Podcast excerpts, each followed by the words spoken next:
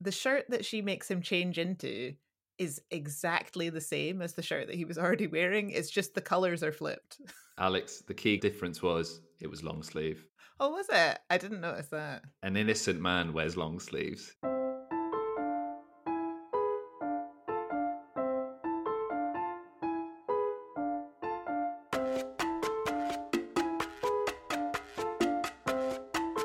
And we're back. Hello, and welcome to All the Way Through, the podcast journey through the Louis Theroux back catalogue to work out if we love him as much as we thought we did. I am joined again by my colleague and friend and co conspirator, Alex. Hello, Alex. Hello, and you are Matthew Dunn Miles, and you have, in true spirit of All the Way Through, forgotten to say your own name, but that's fine. I'm the least important aspect of this. It's all about Louis and his guests. That's true. It's all about Louis. We're back for the second part of when Louis met the Hamiltons. For some of you listening, it may seem like we've only been gone for a moment, but it has been some time for us in real time. So we may sound a bit brighter and a bit cheerier. Some real time has passed and my location has changed, but we are back in Battersea, South London, with Louis walking on the rainy streets of London with a duffel bag over his shoulder, heading to meet his old pals, the Hamiltons, for the second time. This is part two if you maybe missed the first part, please go back and revisit that because this second half won't make any sense without it. But essentially, what we saw in the first half was Louis trailing the political couple, the Hamiltons, around their everyday life, which was turning out to be quite boring. Then scandal hits and they are suddenly taken in for questioning related to a sex scandal. And Louis finds himself at the very center of this scandal. So, if you remember from last time, we left a very wine fueled evening at the Hamiltons' flat in London. Maybe she didn't, but I imagine Christine must have had a sore head the next day after all of that. But Louis, in his hangover, as you said, are walking the streets. He says the Saturday that followed was taken up by Neil and Christine's interview with the Mail on Sunday that they had arranged about the sex scandal, so there was no filming taking place. And Louis says he was glad for a day of reflection, which is code for I was hanging, mate and I needed a lie-in. I needed a whole bottle of Lucozade and sit on the sofa for a little bit, is what he means there. To sit down in the shower.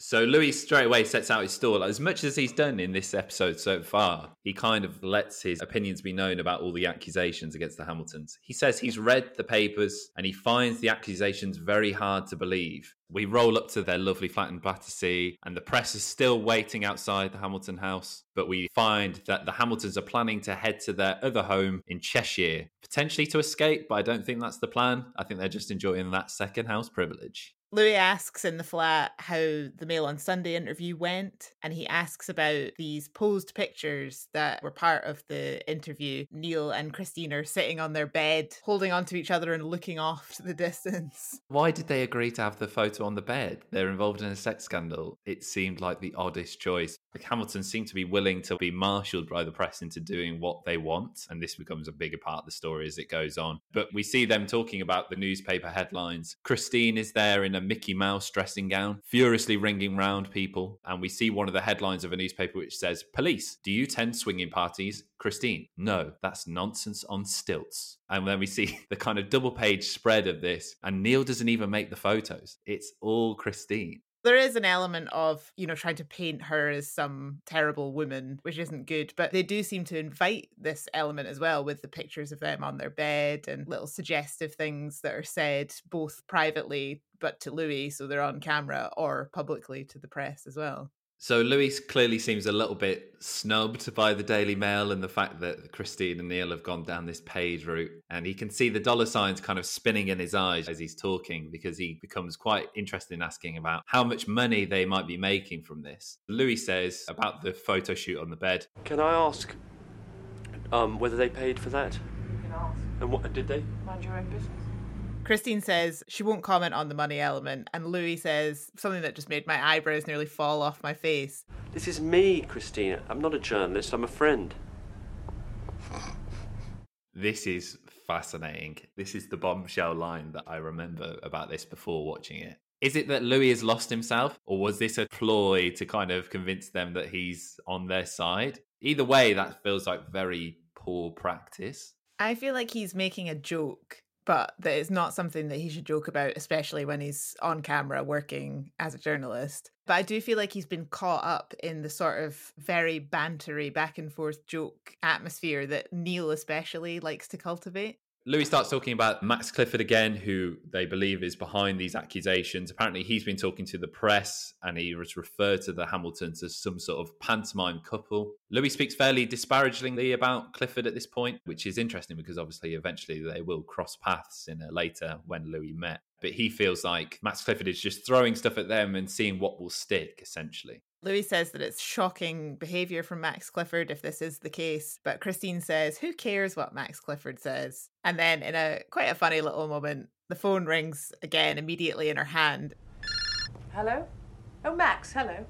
But she's only teasing, it's not Max Clifford on the end of the phone. It's only bloody Edna. But that was a very funny line. It was funny. Finally, looking through all the coverage, we see that Louis has made the papers himself with a fairly terrible mugshot. What is that photo? Have they got his like BBC pass photo or something? It's awful. He looks like a criminal. Louis points at his own picture and says, Look at this dodgy character. and then immediately says to Christine, Don't drag me into this, please. And Christine replies, You're in it. And he really is. This privileged access has come with a cost. He is now part of the story. Louis complains that she mentioned him in the police interview, saying that Louis told her what swingers were. She says, Well, you did. So he's on legal record as being part of this case. But the fact is, the police transcript is already with the press. And I found a link to this article from the Mail on Sunday in 2001, which has the full transcript of the police conversation, which I don't know whether you would get through the Hamiltons. Would they have access to that? Or would the Mail on Sunday have a police contact? There's potential that there's been something going on there that shouldn't have been. Yeah, the Mail on Sunday just say they have obtained this exclusively. The full humiliation of Neil and Christine Hamilton is laid bare in their tapes of their police interviews. So then we get to the shot of all the papers with the Hamiltons on. You see the Mail, the News of the World, the Sun, the Mirror. And it's just really interesting to look at this as a front page story, which I don't think it would be in the same way now, maybe not quite as much, especially former MP scandals, not front page news anymore. I mean, that might be because we're at a point where the political scandals in the UK have gotten extremely out of hand.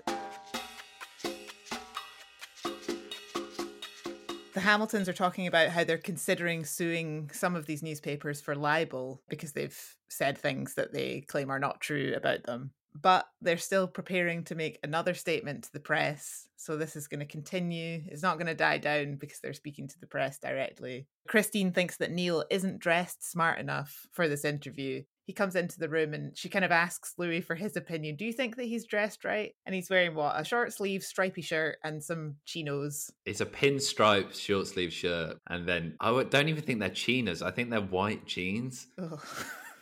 So they're talking about what Neil's wearing, and Louis also continuing to ask questions about this potential libel case. So he says, Do you hope to make some money out of these libel cases that you might bring? And Neil says, Anybody who goes into libel cases Thinking they're going to make thinking money. they're going to make money out of them obviously doesn't know much about the English law of libel. Louis gets very sulky here and mutters, We'll just say no. We don't have to do a big explanation. Dad, God's sake. It does seem like he's maybe getting a bit fed up of all of the running round and the not answering the question and coming back to tell him off constantly for asking questions, which is technically his job. I think it's because he is like a dog with a bone with this. They will make money off this line. So they continue this conversation as Christine is then stripping Neil's shirt off him. And then they do a joke where she presents him with another shirt and he goes in hands first, the wrong way around. What a joker. It's very odd, the boundaries that they have. And you can see why people get confused about all sorts with the Hamiltons. It's only when he's completely topless that Neil goes, Actually, maybe we shouldn't do this in front of the camera. And Christine says, Well, we've done it. So Louis again comes back to the money question. Are you going to make any money out of this? And then Christine says, probably not. And then Louis kind of replies, yeah, so possibly. And then she gets frustrated As I said probably not. He's obsessed with this and he can't get past it. But they really don't want to come across as money grabbing, and Louis is still forcing this point. I think that's a big point of tension. To kind of ease the tension, Christine has again cracked open a bottle of wine, you know, before that press conference. This is definitely the most boozy Louis documentary we've seen so far. Louis jokes, No one's going to suggest that you So nobody- Trumped but up full- a rape charge No, but against you so that you could make money in a ensuing libel action. And it's very interesting to remember that these couples still have a rape charge hanging over their heads as this conversation is going on. But like the kind of casual way they discuss it is generally quite shocking. It's always very much about how they've been wronged. There's a lack of self awareness, I think, about the way that they present themselves. They get into the lift to go down to see the press, the three of them Louis, Christine, and Neil. Louis and Christine continue to fuss with Neil's outfit. Louis and Neil, meanwhile, are joking about inviting the press upstairs for a quick orgy, which Christine is really not amused about. So it's funny to see the different ways that they interact with each other and kind of annoy each other in pairs. He kind of plays them off against each other almost, or appeals to them each in the way that they like to be appealed to. This is kind of like what he tried to do with Paul Daniels and Debbie McGee, but maybe less successfully they kind of stayed as a unit, whereas these two, he can kind of play them off each other. So we come out the lift and we turn the corner, and then we see this massive press pack is still there. The camera follows the Hamiltons from behind, and then we cut to the Sky News footage. It's so funny. We go from this very kind of laughy and jokey lift session to Neil making a very stern face statement about the person in question hiding behind their anonymity while we, the victims, have our names plastered all over the newspapers. And Christine has her arm around him and kind of places her hand on his neck as he's talking. It's just kind of interesting to watch that switch in dynamic and how quickly they can turn that on. They're going back into the flat when suddenly Christine grabs Louis and puts her arms around him. And the cameras, you can see them start snapping away. Christine says, We're taking Louis to Cheshire for the weekend. Louis protesting. He's kind of smiling awkwardly, trying to move her arm. He says he doesn't want to be in the photos. But no, Louis coming to Cheshire, everybody. I've just wrote, Louis, you are fucked. There is no way you can separate yourself from this now. You made your bed, and the Hamiltons are very much in your bed. You've made your very plush Jaguar car and now you must sit in it, which is where we end up in the next scene. Good segue. As Neil drives Louis and Christine they're sat in the back. Radio 4 is playing. The presenter is talking about Neil's denial of the sex allegations. Part of it is obviously they have to see how it comes across, but there is like this weird obsession with seeing themselves on camera or mentioned in the news that is quite strange.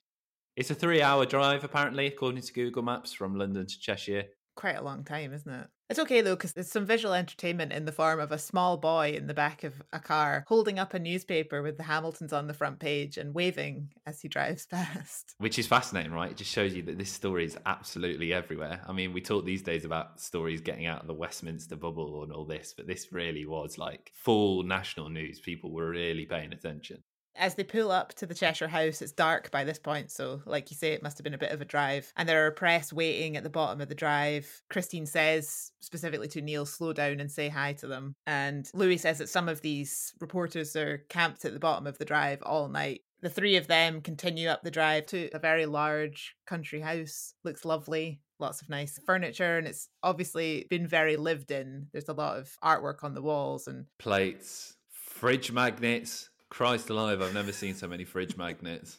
They all have dinner together and, of course, some wine. Supper, actually. Alex, they describe it as supper. Apologies. Louis, afterwards, over a glass of wine, speculates about how the rape and indecent assault allegations came around. And Louis says that the Hamiltons have long had a hold on the public imagination, and there's a sexual element to it. And the Hamiltons seem quite shocked by this. There's a little bit of pearl clutching. But then Louis says he's spoken to people about how he was doing something with the Hamiltons, and they would say, Oh, there's always been something funny about them. Christine becomes quite animated at this point. She's literally standing over the table saying she doesn't believe people would say that about them. Maybe now, since these allegations have come out, but not before. Surely not before. She wants names. She says, Who said that? She wants receipts. The camera, as this conversation is going on, slowly pans to the wine glass.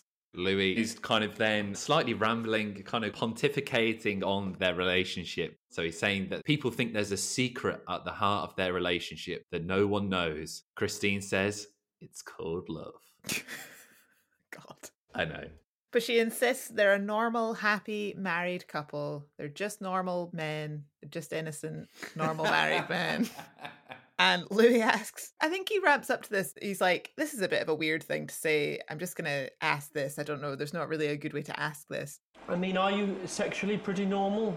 which now looking at it is such a dated thing to ask because, of course, everybody's different. No kink shaming here. There's no such thing as sexually normal aside from paedophilia and such, which is a crime. But Christine insists yes, we have no deviations and we've never had any problems. No sex, please. We're British. Yeah, Neil says they're too boring to have deviations from the normal. Deviations. Good old fashioned sex. Just think of England.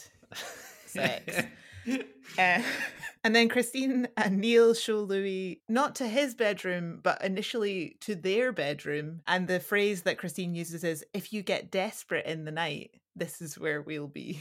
And then they wonder why there is this sexual dimension to their public image. No deviations, just Louis Theroux sleeping in between us. We go to where Louis will be staying, which is a fairly plush room, and we find out that this is where once Lady Margaret Thatcher herself had spent time. She hadn't slept there, but she did kind of occupy there, was the idea. Did a number one, Or maybe a number two. number two unconfirmed. but but used the toilet in some capacity, I think, is what happened. I mean, she was a human being. She obviously did do defecations and stuff. So, likelihood is yes, she did. I think Neil says something here about how, like the Queen, she doesn't have to. I mean, I know she operated on very little sleep, but she needed to at least piss. Yes, please always use the toilet.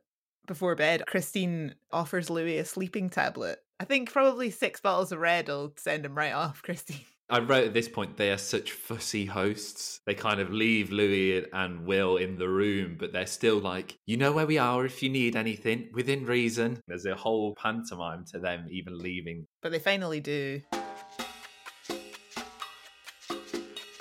Monday morning dawns, and Louis has slept in. Of course, it's Louis, he's had some wine. But Neil is up early to search for alibi evidence, going through paperwork that they have and finding shopping receipts that prove that he or Christine were not anywhere near this person who's accused them of rape and sexual assault at the time when they said that they were. They're a crack team of investigators in pajamas. Everyone is wearing such awful pajamas. You know how you have nice pajamas that you wear when you know you're going to see people, and then you have like a really old Mingin t shirt and some boxers? Everyone's wearing the Mingin pajamas that you don't wear in front of everyone. This is real life. We see Neil rushing around. He's making phone calls. He's looking for CCTV footage. He's really gone down this full investigation route. And then we hear that he's on the phone, clearly organizing another photo call with the press. They are kind of pulling all the strings on this. And Neil apparently has a plan with a banner for a website. Like mum and son, Christine and Louis are eating their breakfast at the table while Neil's running around doing all of this. And he's promising something very photographable, including the banner, advertising his own website, which talks about his past allegations as an MP. And he basically wants to get people to look at that website in order for them to believe that he's innocent. But he's using his current scandal to advertise how the last scandal was not really a scandal. So in Neil's head, this makes perfect sense. He's talking about how, you know, this will make the point that this isn't the first time that false allegations have been made about us. And Christine couldn't be less convinced by this argument. And Louis as well. Louis again is advising that he doesn't think this is a good idea, says they should make a distinction between this and their other woes. I think this is mainly because Louis, like a lot of people, believes the cash for questions scandal that Neil had some involvement, and he just doesn't believe this one. But Neil is adamant at this point. No, I want, I want to bring them together Why? Because we need to get people reading the website.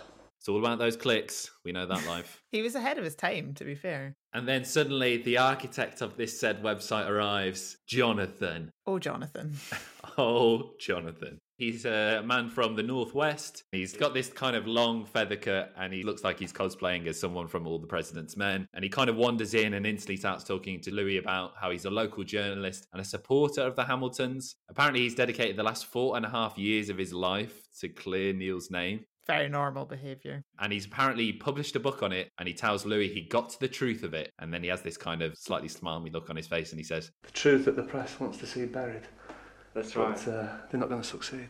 It will come out, he says. Do you want to know what Jonathan's book was called? Yes, please. Jonathan Boyd Hunt is his full name, and his book was called Trial by Conspiracy Story of How Muhammad Al Fayed and the quote, Guardian put an innocent man in the dock and why. One extract from the synopsis. If you thought that Orwell's 1984 nightmare could never come true, a world of centralized thought where the truth is a lie and the lie is the truth, then think again. It merely took an extra 10 years to arrive. Yeah, so he put his entire career on the line for this book and this one story. It's almost like Jonathan is the kind of blueprint for everyone who's been radicalized by the internet in the years since. Do you know what I mean? The, the conversation he's having and the way he kind of expresses it is now every Facebook academic, people who talk about scamdemics and stuff like this. It's that same sort of language, but this is 2001. Yeah, he radicalized himself. Congratulations, you radicalized yourself.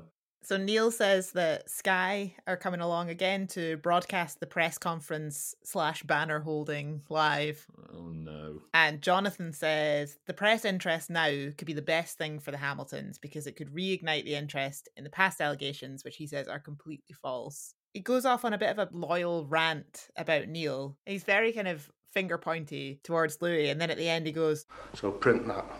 Clearly paying attention to the fact this is a documentary. Jonathan, it's a TV show, you dick. Louis asks Neil, Would you like to be back in Parliament? Where Jonathan says Neil belongs. And Neil kind of thinks about it for a little while and goes, "Mm, In some ways, yes. I think Neil's quite happy with his life at the fringes of the celebrity world. They're then discussing how this banner is going to work. Jonathan is kind of coaching Neil, like the last thing they'll want to do is put this banner in shot. They'll want you and Christine close together. So I brought in someone else who we find out is called David, who will kind of marshal you to stay apart at all times. So they get this banner shot essentially. David arrives. He's someone who read Jonathan's book and then became a supporter, joined on to the cause, was radicalized by Jonathan's book potentially. And then Louis and Jonathan start to argue about whether or not the banner is a good idea. Louis says it looks opportunistic, and Jonathan says, well, why not be opportunistic? But we finally get to see the URL, which they haven't said out loud yet, which I assumed it's because it was shite. And it is www.neil-hamilton-is-innocent.com. It's no longer live, unfortunately, but I did find it on the Wayback Machine, and it was live until around 2016. The copy has changed a bit over times, but initially it started a vengeful Egyptian billionaire took a mischievous sideswipe at the British Conservative government that had refused him British citizenship. So this is how Jonathan portrays what happened to Neil. And it links through to another website from Jonathan, which is called www.guardianlies.com, which is still actually a live website today. But maybe they thought this one was slightly a bit too attacky for the news and didn't do Neil any favors. Just at this moment of Jonathan's PR peak, he is taken away, sadly. He won't be there for the banner unveiling because we find out he is working at the airport as a lorry driver. He's got to be off for a medical. Louis says, Oh, so you're not working as a journalist just now? And Jonathan says, No, I can't get a job. Nobody wants someone like him who he says is prepared to stick his neck out. Cuts to the kitchen with Christine, who had no real interaction with Jonathan that we saw on camera. Now telling David, the other man who arrived, that she doesn't want to hold this banner. She thinks it's kind of a bit silly. And then David has the realization that Jonathan has left and he says this is idiotic. And then Neil's confused about why Jonathan's gone as well. Everyone's confused. He had a medical, God's sake. But this is absolute chaos at this point. Sky is ringing, and asking if they're still planning to go out. It's actually Louis who answers the phone to Lee from Sky and says they'll be out in a minute. Again, that boundary is just gone. He's their PA now. David is then on the driveway laying the banner down on the floor, but I don't understand why he's doing that. Neil heads out to go rescue the banner, which is now lying on the pavement completely unattended, but is accosted by a local radio station which has arrived with complimentary t shirts for them, assuming to promote the station. Read the room, guys. Pick your moments. What's going on? He's up on a rape charge. I can't understand this. So Neil and Christine eventually walk outside to speak to Sky News with no banner. The banner is not there. And Louis and Will follow them. And then we switch to the BBC News footage at the time with Neil and Christine in the foreground. You can see Louis and Will behind, walking normally at first and then realizing that they're in shot and then trying to do that gif of Homer Simpson going backwards into the hedge. That is essentially what Louis is trying to do here. They're so center stage in this. Even Will now, not just Louis.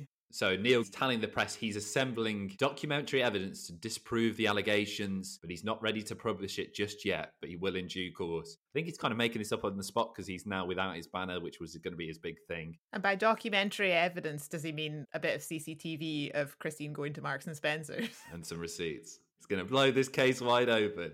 And then they pose for some photos, their favorite, walking hand in hand, and you can hear all of the photographers shouting instructions walk slower, head up, look forward. It's like they're on the red carpet or something. Somewhere in a lorry in an airport, Jonathan is seething with anger as he watches this footage. Where's the banner? Stay apart. Louis walks back up with them up the garden path to the house, and he says it was much better without that silly banner. And I wrote, Christine always wins. If Christine doesn't want it to happen, there was no way that was going to happen. Louis adds, You should listen to me more often. And Neil agrees that Louis is a good media advisor. Could have been an entirely different career path he could have gone down here.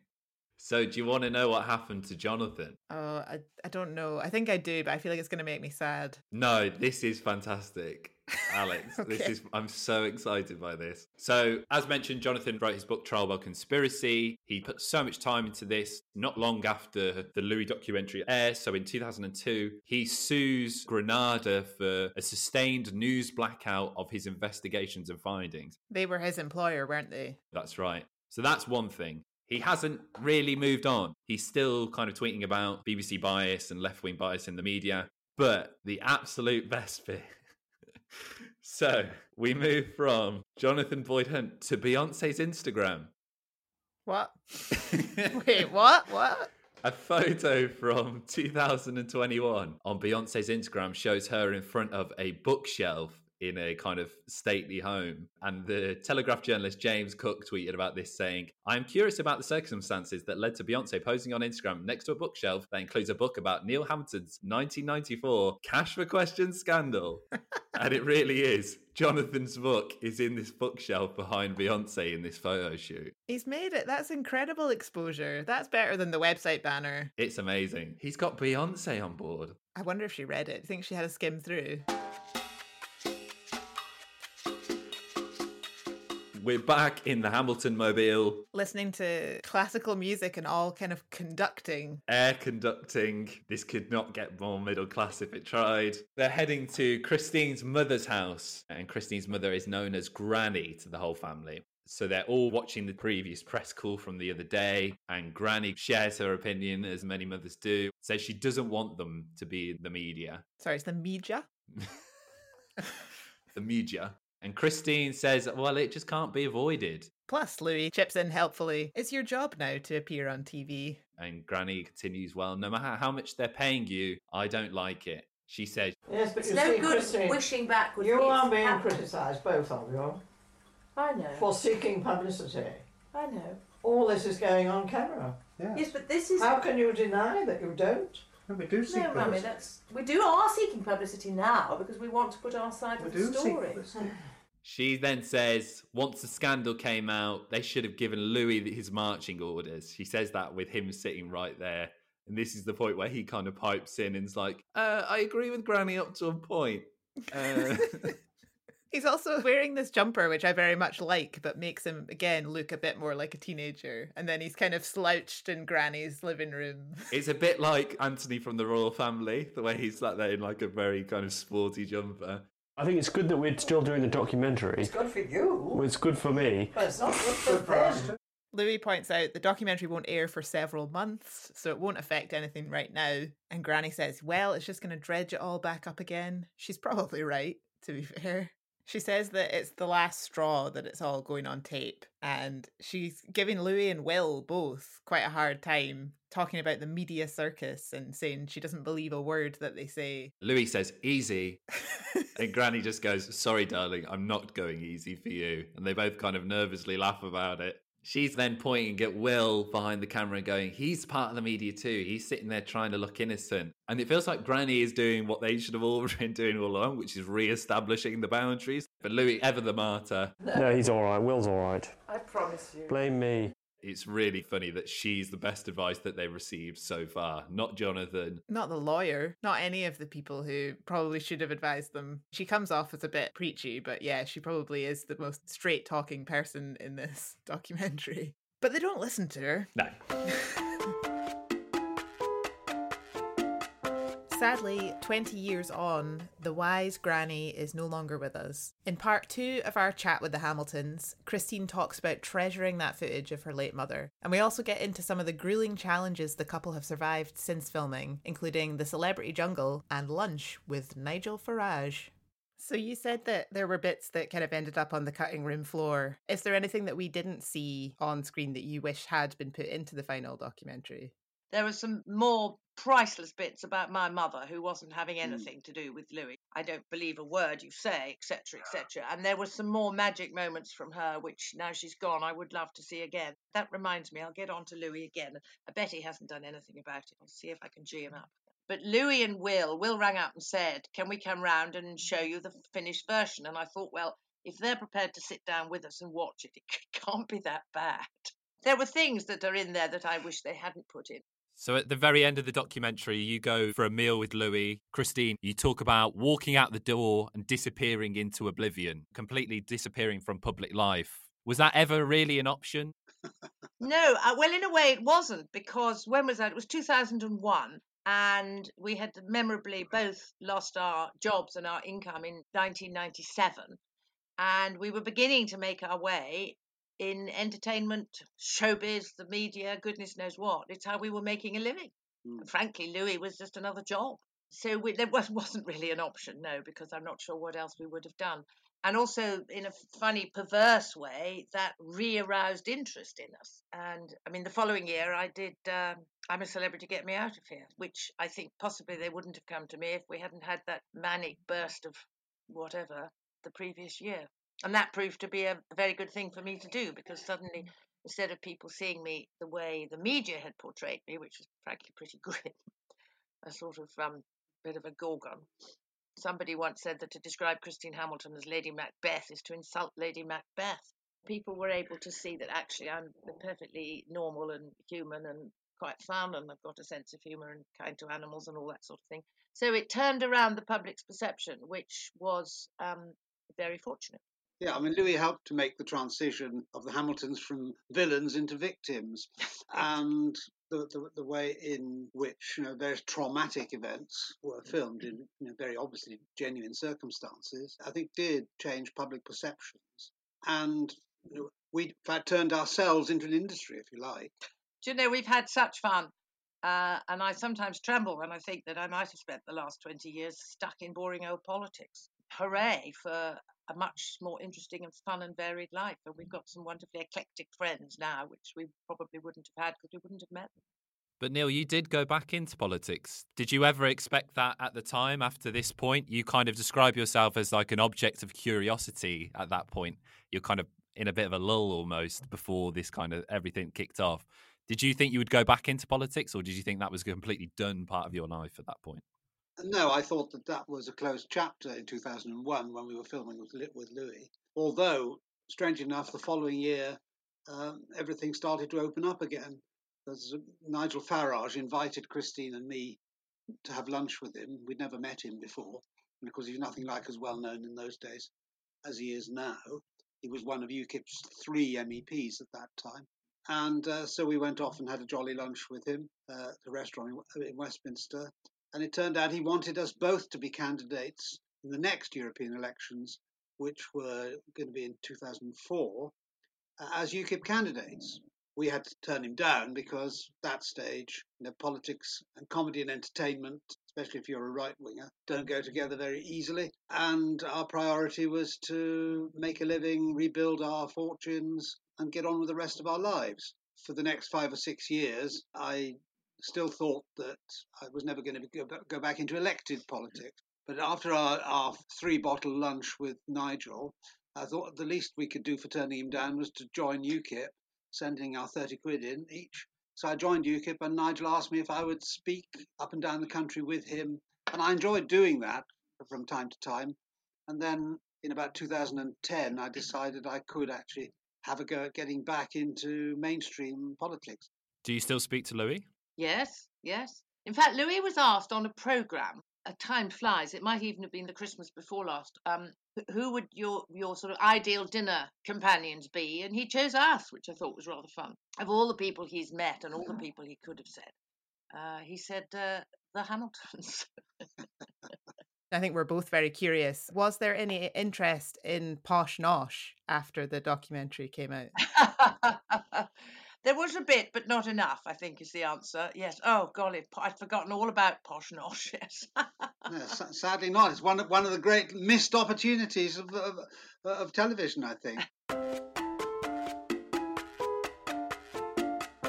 So they get back in the car, go back to the Cheshire house, and then Louis and Neil start talking about something that hasn't really come up properly, which is Neil's bankruptcy, and talking about how the Cheshire house is on the market. They're going to sell it to pay for Neil's lawyers. And that's for the earlier scandal. So he says, My half of the house will probably cover most of my lawyer's bills. If you were bankrupt, would you not be very stressed about it?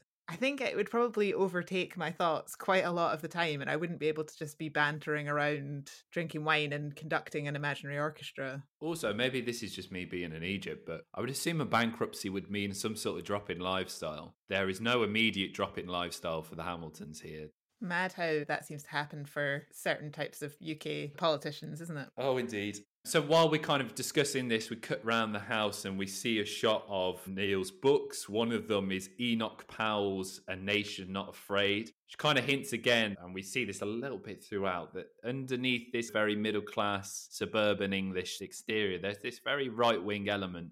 Christine comes into the room and is also talking about the bankruptcy. She's very upset that the people who are kind of investigating them for the bankruptcy want to know about joint earnings and want to know about her earnings. She says, I'm not bankrupt. Why do they need to know anything about me? That's none of their business. It's the most upset we've seen her about this so far, but she's far more worried about it than Neil appears to be. And he's the one who's bankrupt. But Christine kind of does this in bursts. She has these very dramatic moments and then will instantly come out of it. Even at the end of this, she quickly cuts to, oh, anyway, I'm making supper, so that should be ready soon.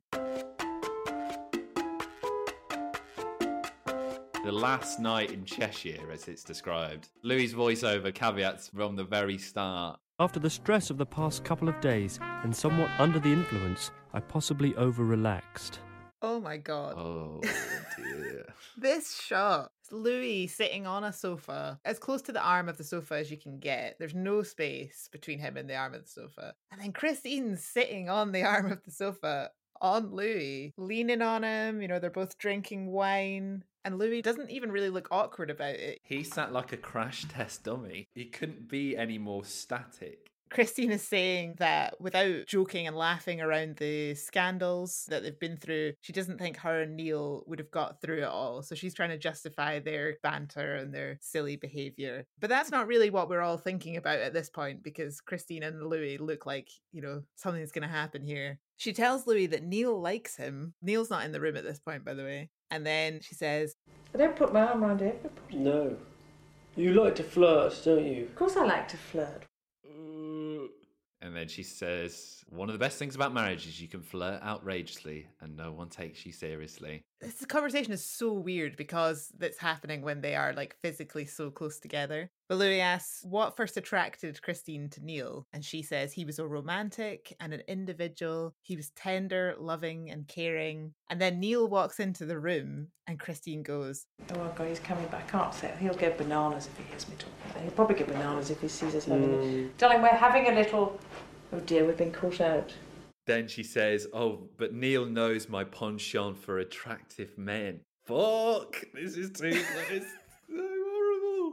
Then Neil does a comedy double take, like, oh, what's going on here, sort of thing. And then he asks about coffee, like, maybe we should sober you guys up a little bit. Christine proposes that Louis didn't believe they were normal people before, but now he believes they are. Yeah, uh, she's talking about how he has to present an objective documentary at the end of this, and maybe he might be slightly contaminated by being so close to them now. Louis kind of tries to brush this off. He makes a fairly drunken joke like, Does that look like an ordinary human being over there? and points at Neil, who is slouching on a beanbag, smoking a cigar at this point. It really does feel like they're at some kind of student house party. It doesn't feel like the weight of everything that's happened to this point is anywhere near this conversation. Well, speaking of student house parties, Louis says this kind of openly flirtatious nature is part of the problem. And he talks about the big story when Christine kissed that student. I found an article from the early 2000s. The quick snog with Christine Hamilton ruined my love life. Exclusive, the kiss that made a shy student famous. And apparently, this is a young 19 year old student at Oxford called Will Goodhand who attended an event where the Hamiltons were speaking, which was part of the Conservative Association at the university. And apparently, then she kisses him while flirting with everyone outrageously. And this is written a few years later, and it says, Today, the 22 year old law graduate still remembers the clinch that landed him across front pages of the newspapers and dealt a serious blow to his love life.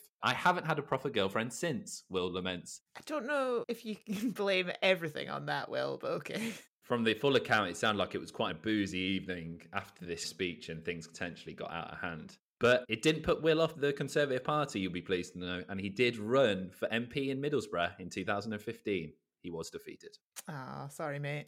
You'd just have to own the Christine Hamilton kiss thing, wouldn't you? He was still interviewed about it in 2014, so this has clearly been a very defining thing in Will's life. So they're talking about that. They're talking about Christine touching Louis's knee now. And she says, it's okay. She just likes him. It's just friendship, and that's okay. This is very much like an inner monologue coming out where she's desperately trying to justify the fact that she fancies Louis.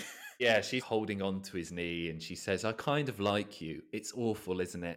It's so bizarre. But Louis escapes unscathed, goes to bed, and then two hours later, we see Christine and Neil go to bed looking so extremely on another planet by this point. I love the fact that they chose a Tom Waits song to play in the background of this, by the way.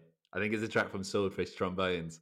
Christine decides she's going to look in on Louis while he sleeps. So he's no memory of this, but obviously Will is filming it. And uh, yeah, she pops her head in and says he's flat out. And then Louis, on the voiceover afterwards, wonders if Christine is being affectionate or maybe she is playing a game, trying to win his influence. So the next morning, Christine doubles down, potentially trying to save face, brings Louis a cup of tea in the bathroom. He's there brushing his teeth or shaving or whatever with a towel wrapped around himself. And uh, she brings him a cup of tea and asks him for a kiss, which he obliges. And Louis says in the voiceover I feared I was losing my bearings as a journalist. I felt more like a visiting son of Neil and Christine. Louis Hamilton. Which is absolutely hilarious. He only now feels like he's losing his bearings. So we cut to the breakfast table where Louis Hamilton and his mum and dad are sitting reading the papers, and we kind of get a glimpse of the, one of the papers. And again, so this is like four days after the thing broke, and it's today's guide to the Hamilton Circus, pages four, five, six, eight, and eleven. How are they stringing this out for this much coverage? It's insane. Maybe they're just making the font really big. But it's all got very meta because now the conversation has turned away from the accusations, which Louis says most people don't really believe, now into their relationship with the media. Uh, this has now become the story. So it's now the pictures of the Hamiltons and then all the cameras around them and all they're doing to court the press. And unfortunately, they have another media call planned, which definitely won't help. Christine's got these giant bouquets of flowers in the kitchen and she's asking Louis, Do you think I should take these out for the pictures? Should I carry these while I'm getting my picture taken? Louis says, No, go out and wave the receipts, as in the ones that prove she has an alibi, and end this. That's very Jonathan. She gets really upset. She gets really emotional, where she's like, I'm just overwhelmed by all of this. She's slamming the flowers down back into the sink. It's like you said, she has these little moments where she just has to let it all out. And this is one of them. But it does feel like Louis triggered this. I feel like she kind of wants his approval or wants him to come around to her way of thinking. Like you were saying, things only happen the way Christine wants them to, in a way. Exactly. It's kind of taken the power out of her control because now the more she courts the media and plans these orchestrated press calls, the more it feeds into their narrative that they are attention seekers. And she says she's sick of it. She's had enough, but doesn't really feel like she has. Then suddenly the flowers are back. The Hamiltons have gone out for their press call. Christine is still crying. She's very upset. And they're sat on a bench, huddled together with these flowers as Christine cries. Potentially looking for sympathy, but feels like this is making it worse. And then comes the revelation. She asks the press, Do you want to know who these flowers came from? Sue Nicholls, who plays Audrey in Coronation Street. There's your name drop. Come on, come on. How can she try and say that she doesn't want attention and she's not perpetuating this? I mean, it's ridiculous. I was kind of like, why is Audrey sending her flowers? But apparently, Sue Nicholls' father was a former Conservative MP for Peterborough who was known as Lord Harmar Nicholls. Her full title is The Honourable Susan Nicholls. But obviously, she has massive appeal as Audrey. Coronation Street is the most popular soap in the land in the early 2000s. So it's kind of like the woman of the people, Audrey, is on my side. So back inside, Christine says she can't win. And Louis says maybe it's good to show vulnerability, but he keeps noticing the photographers and cameramen swinging around and capturing all of the other cameras. He says maybe it's a circus that feeds on itself. So basically, what he's saying is just fucking stop, no more. Partly, but then he's also kind of pontificating about maybe we're part of this media circus too. Louis, you're the ringmaster.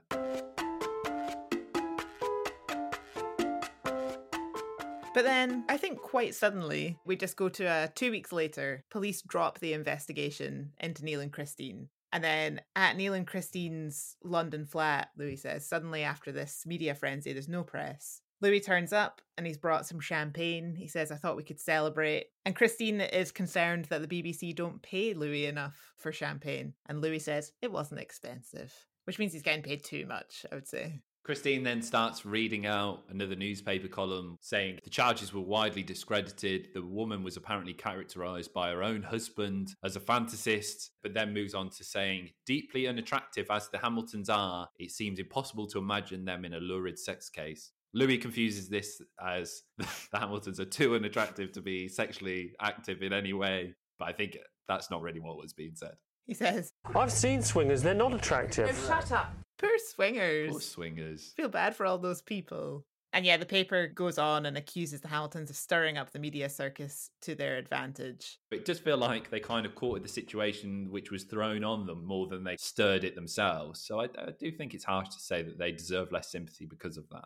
Also, the press were all there taking the photos in the media circus, and then they'll condemn them for taking part in that. So, yeah. Yeah.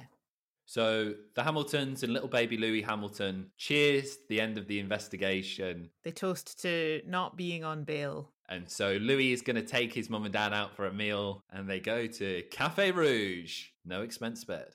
Louis says in the voiceover that the Hamiltons have plans to sue the press for libel, as they were discussing earlier. They also want to sue the police and the women who made the allegations. They've already started proceedings against her. And he says it seems like an odd decision if they want kinder treatment from the press. But like you say, if they've been wronged, they deserve the same kind of justice as anyone else. Christine uses the accuser's name for the first time on camera. Louise Milroy or Nadine Sloan. The woman was sentenced to three years in jail following this accusation. And then Max Clifford, who had acted for the woman who was known as Nadine Milroy Sloan, settled paying the Hamiltons an undisclosed sum for his involvement in the case. Christine agrees with Louis about the libel situation. Louis saying, quit now while you're ahead. And she says, yeah, I think we should just draw a line under all of this and move on. Neil says it's a possibility. And Christine says she doesn't want to pursue legal stuff, but they do have the power to fight back. And they also have the power on the platform to fight for other people who've been wrongly accused as Louis says, it seems a bit sanctimonious, and you do have to agree with him. It's kind of like, not for us, we're doing it for everybody who's ever been wronged by the media. We're going to continue to generate interest in this. Christine is clearly a little bit pissed off. She storms off. Louis thinks she's possibly leaving. She's actually gone to get more bread. I don't think she'd ever actually just walk out on Louis. She's gone to cut herself more bread. like she like lives at this restaurant and she comes back and slams it down on the table. Then tells Louis If, if the Hamiltons are demanding money to appear on television, that's part of the cause and everybody believes that. If the Hamiltons are actually saying that they want to try and do something that's worthwhile and good, you tell me that's sanctimonious. Well, thank you, Louis. Neil cuts her off to make some bad joke and she loses her train of thought she gets very angry with him, but they both seem like they're past their best, to be honest. They're both a bit drunk. Neil jokingly points at the camera and says, Cut, cut, turn that thing off. And then he consoles Christine. And they leave the restaurant. In the voiceover, Louis says the Hamilton melodrama will continue, probably to smaller audiences, but his role was at an end. And they put him in a taxi. Christine kisses Louis a lot. And Louis says that he admires their perseverance, but he wonders if they've convinced themselves that there's no other choice than the life that they're living. Cut to the credits, and we have a kind of sequence where we see Louis in all the press footage. He's referred to as lurking Louis and their geeky pal at one point, which is quite funny. He was so, Compromised. yeah, caught up in all of it. Absolutely. I admire that they didn't cut that out. He didn't have to put all that in. So maybe he's kind of owning it to some extent. I think he is compromised, and I think that's slightly wrong. But I think it's interesting that he doesn't hide that, I suppose. What happened to the Hamiltons? Well, there's lots that happens. But essentially, after the documentary aired, there was an article in The Guardian. Apparently, Christine Hamilton was taken aback by her quote, Mrs. Robinson moment. Christine continues to be in the media limelight for years to come. She's described herself as a media butterfly. She was on Have I Got News for You in 2002. She came third in I'm a Celebrity, Get Me Out of Here in 2002. She reached the final of Celebrity MasterChef in 2010. She's done a number of pantomime appearances. They even did an Edinburgh Fringe show together, Lunch with the Hamiltons, which was at the Pleasantstone in 2006. In 2006, also, they released their own World Cup song, England Are Jolly D. Alex, I can't express to you how bad this song is. Oh my god. We're gonna play it. We're gonna play it now. England in Germany. England are Johnny D at football. And scoring goals! She was also the face of British Sausage Week in 2005. She judged she judged Mr. Gay Torbay in 2009 and she also legally changed her name by default to Mrs. British Battle Axe in 2009 as a publicity stunt for an online deed service company. She later regretted that decision apparently. What? Yeah, Neil's the same. So after this, he leaves the Conservative Party in 2002 and joins UKIP that year. In 2011, he returns to politics and was elected to the National Executive Committee of UKIP. He was then eventually elected in the National Assembly of Wales, the Senedd. He was then defeated in 2021 and now has gone on to become UKIP's national leader. He's the leader of UKIP, a party which no one is paying any attention to anymore, I'm afraid. And of course, their life went on to inspire the Broadway musical Hamilton, which is, you know, some achievement. Neil and Christine Hamilton. Neil and Christine Hamilton. Oh, don't give them ideas for another fringe show, for fuck's sake. Okay, Matt. We'll end the way we always end. Are you going to dub this Good Louis or Bad Louis? I'm going to dub this absolutely good Louis with a bad Louis centre. Because it's great. It's a great documentary. It's so interesting. And it goes from being so kind of mundane to jacked up to incredible levels very quickly. It's exciting. You see the inside of a media scandal as it unravels and all the kind of ways they try and coordinate that from the inside. So that privileged access makes for really great TV. But there is no way that this is an objective look at this subject. But I think, I- hope that maybe Louis looks back on it and goes, yeah, kind of fucked up there a little bit. I think he would. I think he would. And it didn't do much for Louis's liver either, I'd imagine. It is like Withnail and I, this one. It is intensely alcoholic. Thanks for listening. If you like this, go check out our previous visits into the weird world of Theroux and subscribe to get all future episodes wherever you get podcasts. We also love hearing from you, so drop us a comment or message at All Theroux Pod on Instagram or Twitter. Angels on your bodies.